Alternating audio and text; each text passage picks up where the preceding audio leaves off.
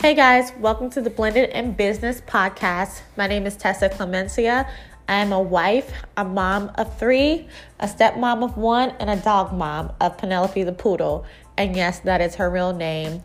Join me along with this adventure of blending a family, blending businesses, and just trying to do it all without killing each other. Stay tuned.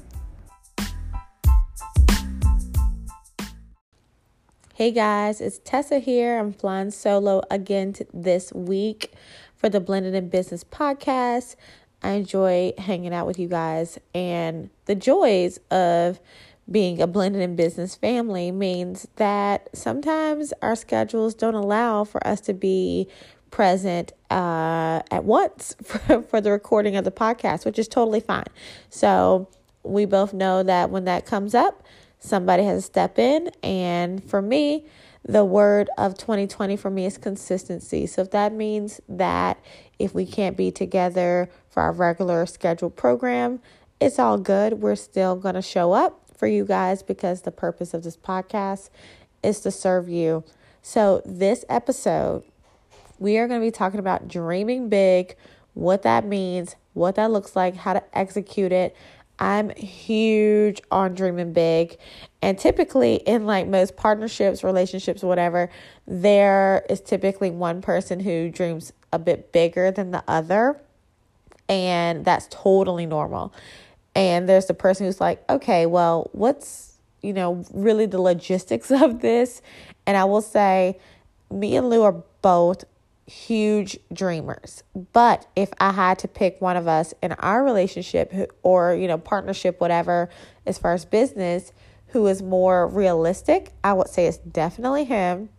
And he's not here to argue me down on this, so I'm pretty sure I'll hear about it later, but I'm by myself, so I can do what I want. Anyway, seriously, I think he is definitely the more calculated one. And I'm the person who's like, oh, this is a great idea. It will be okay.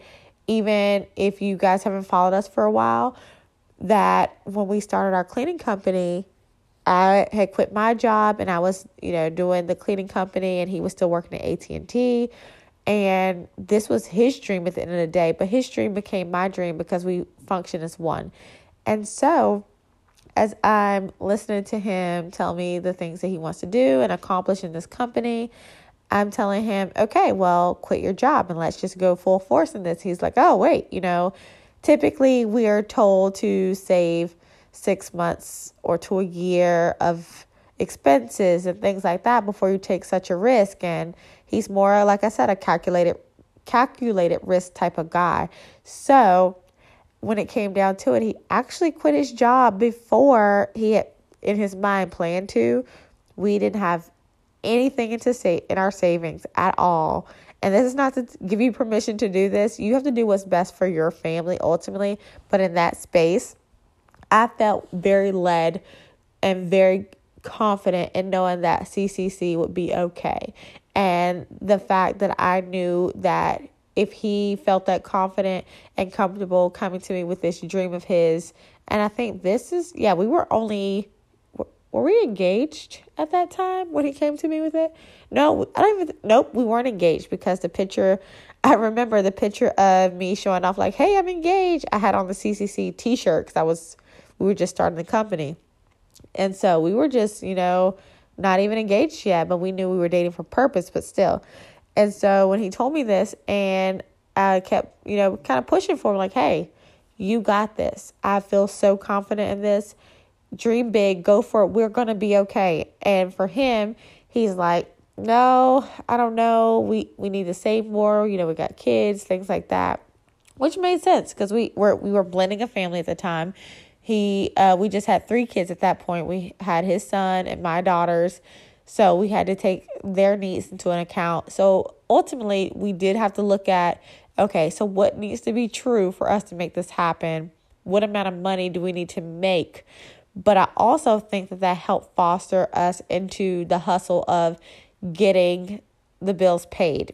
And I will say this we started CCC, it'll be six years. Yeah, we'll be CCC will be six years old in May. And I'm super excited and super proud.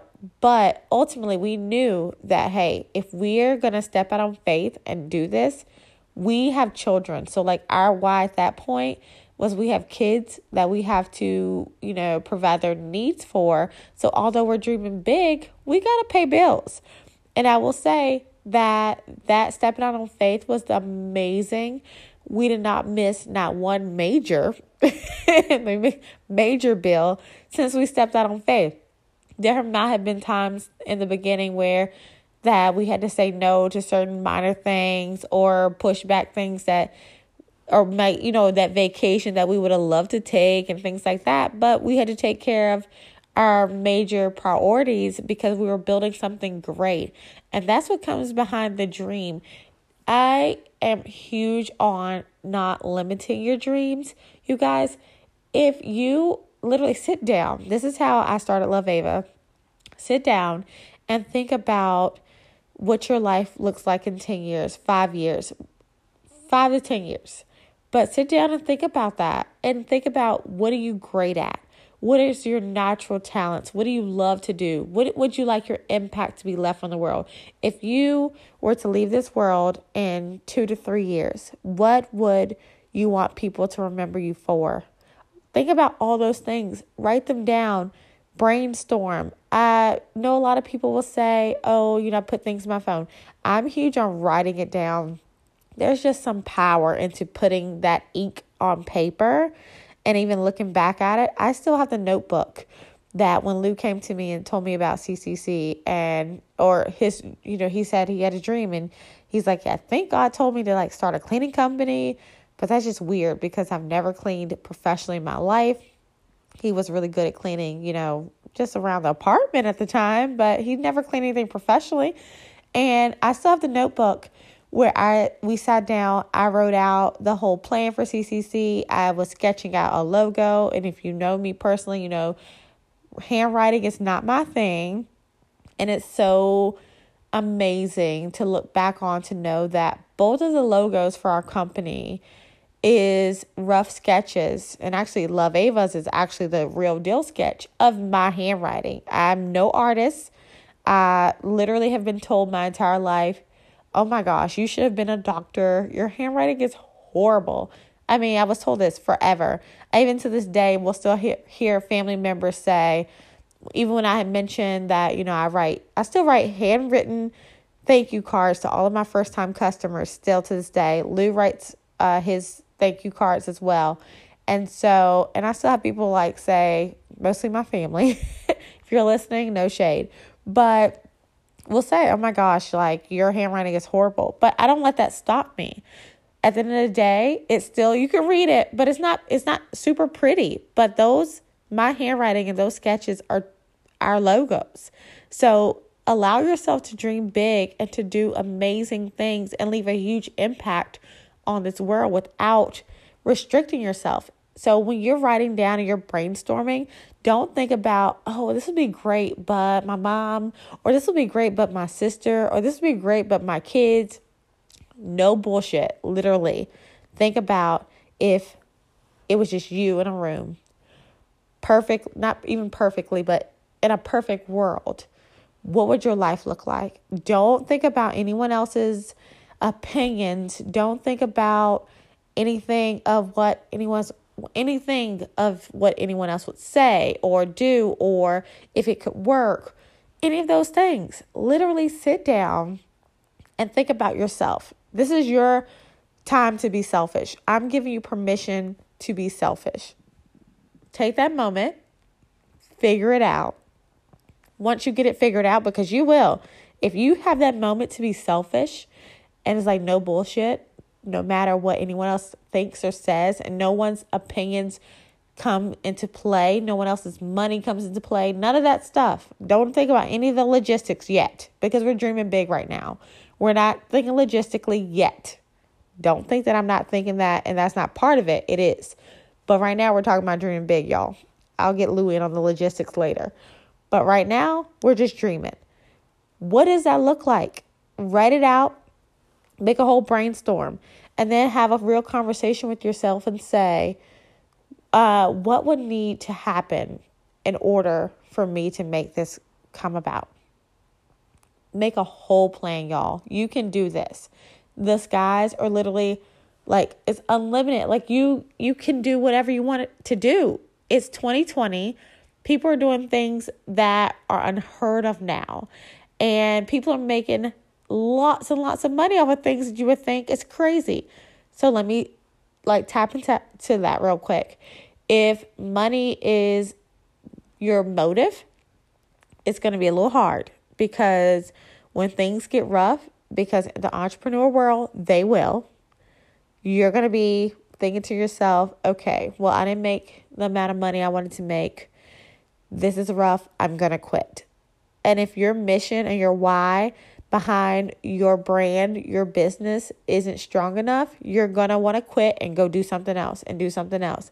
So get behind really what it is that you truly want to do and dream your biggest. I am a huge, huge advocate for dream boards. I have a ginormous poster board in my closet. When you walk into it every day, I can see it. And it has like the most biggest audacious dreams on there. And I actually made a secondary one uh, for the new year when we went away. We did a trip for the new year with our kids. And so I decided to actually get them, not them, because it was just, we only had Grayson and Hayden because again, we're a blended family. My oldest daughter was with, she decided to be with her dad for the Christmas and New Year. And I said, cool, that's fine. And my stepson was with his mom. So we just had our four year old son uh, Grayson and Hayden, my 10 year old daughter. And so, of course, Grayson was too young. He, I mean, he kind of cut out some stuff and he did his thing. But me and Hayden mostly did like our own vision boards and things. And so I did like a regular piece of paper size to be an addition to my poster board. And so it was a lot of fun to be able to sit down with her and talk about vision boards and what that looks like and basically prepping her to dream big as well, and as well as we do with all of our kids. But that visual, don't let anyone tell you what you can and can't have. Like the world is yours. Go through some magazines, get with some friends, even if you don't have the girlfriends and say, hey, let's do a vision board party. I've done one of those before. It's a lot of fun. Uh, get a few of your girlfriends together and say, hey, let's do a vision board party. All you need is literally scissors, a poster board, or piece of paper, um, magazine, and some glue.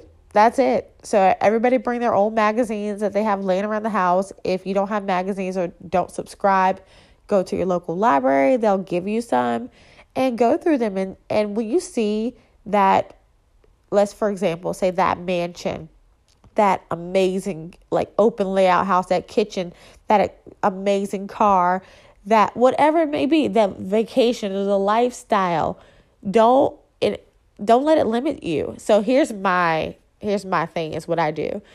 If I see something and if I dream of something and it makes me want to vomit just a little bit in my mouth, it sounds gross. I know. But if I'm like, oh, oh my gosh, that is so over the top. Like Tessa, you are reaching. I'm cutting it out and it's going down. And that's how it is. I have been a dreamer since birth. My imagination has been huge since birth.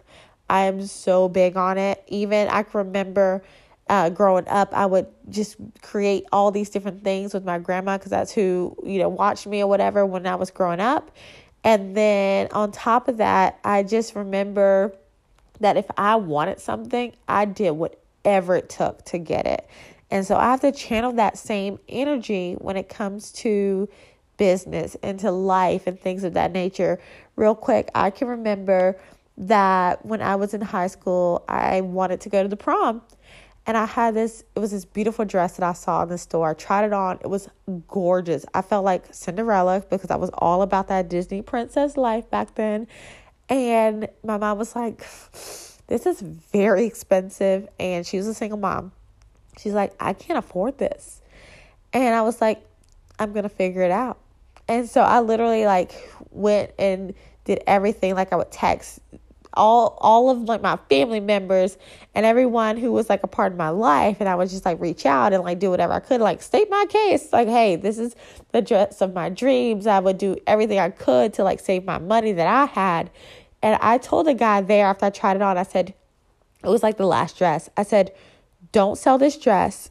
And I understand now looking back because I'm in retail. He's like, I can't just hold this dress forever, girl.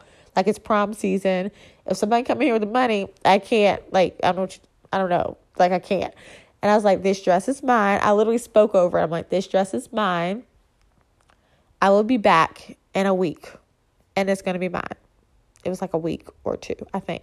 It's, I feel like it was so long ago. And so anyway, this was in the Danville Mall in Virginia. And so I go back like a week later and I have the cash for it. And I'm with my mom. And he's like, oh, dang, like you was not playing. And he says to my mom, and it's funny that I my memory is not that great. And so, which is why I'm big on writing stuff down because I'm like, oh, if I can look back on it, it's like a journal in a sense because it jogs my memory. And so, but I remember this very vividly. He says to her, he's like, you got to keep an eye on that girl. Like she's going to be something one day. She's, she's going to be amazing. And you just watch. And that stuck with me. And he was a stranger. And so I've always known that if it's something that I want, I claim it as mine. And you don't have to be religious for that. I'm Christian, uh, but I cuss a little. Like I love the Lord, but I cuss a little bit, you know. But I'm saying you can put that out into the universe. My store that I have right now, I claimed it as mine, and it no one rented that space for almost a year before I actually like came back to it because the timing wasn't right. Like so many things. The house that I'm the roof, literally the roof that I'm sitting under right now that I absolutely love and adore this house in this town. I drove by this house and claimed it as mine.